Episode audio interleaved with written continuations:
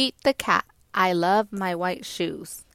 Story by Eric Litwin, art by James Dean, creator of Pete the Cat. Pete the Cat was walking down the street in his brand new white shoes.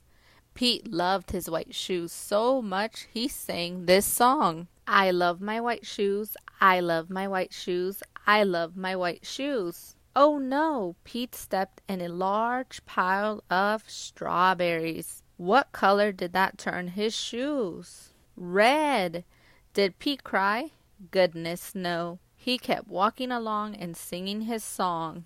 I love my red shoes, I love my red shoes, I love my red shoes. Oh no! Pete stepped in a large pile of blueberries. What color did that turn his shoes?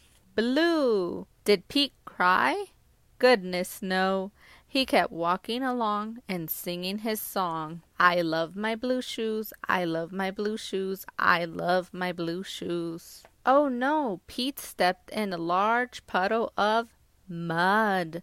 What color did that turn his shoes? Brown. Did Pete cry?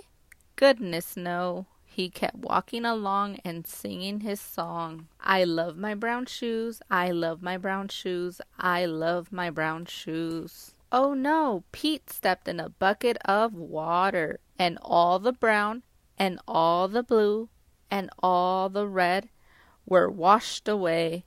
What color were his shoes again? White. But now they were wet. Did Pete cry? Goodness, no. He kept walking along, singing his song. I love my wet shoes, I love my wet shoes, I love my wet shoes. The moral of Pete's story is no matter what you step in, keep walking along and singing your song because it's all good. The end.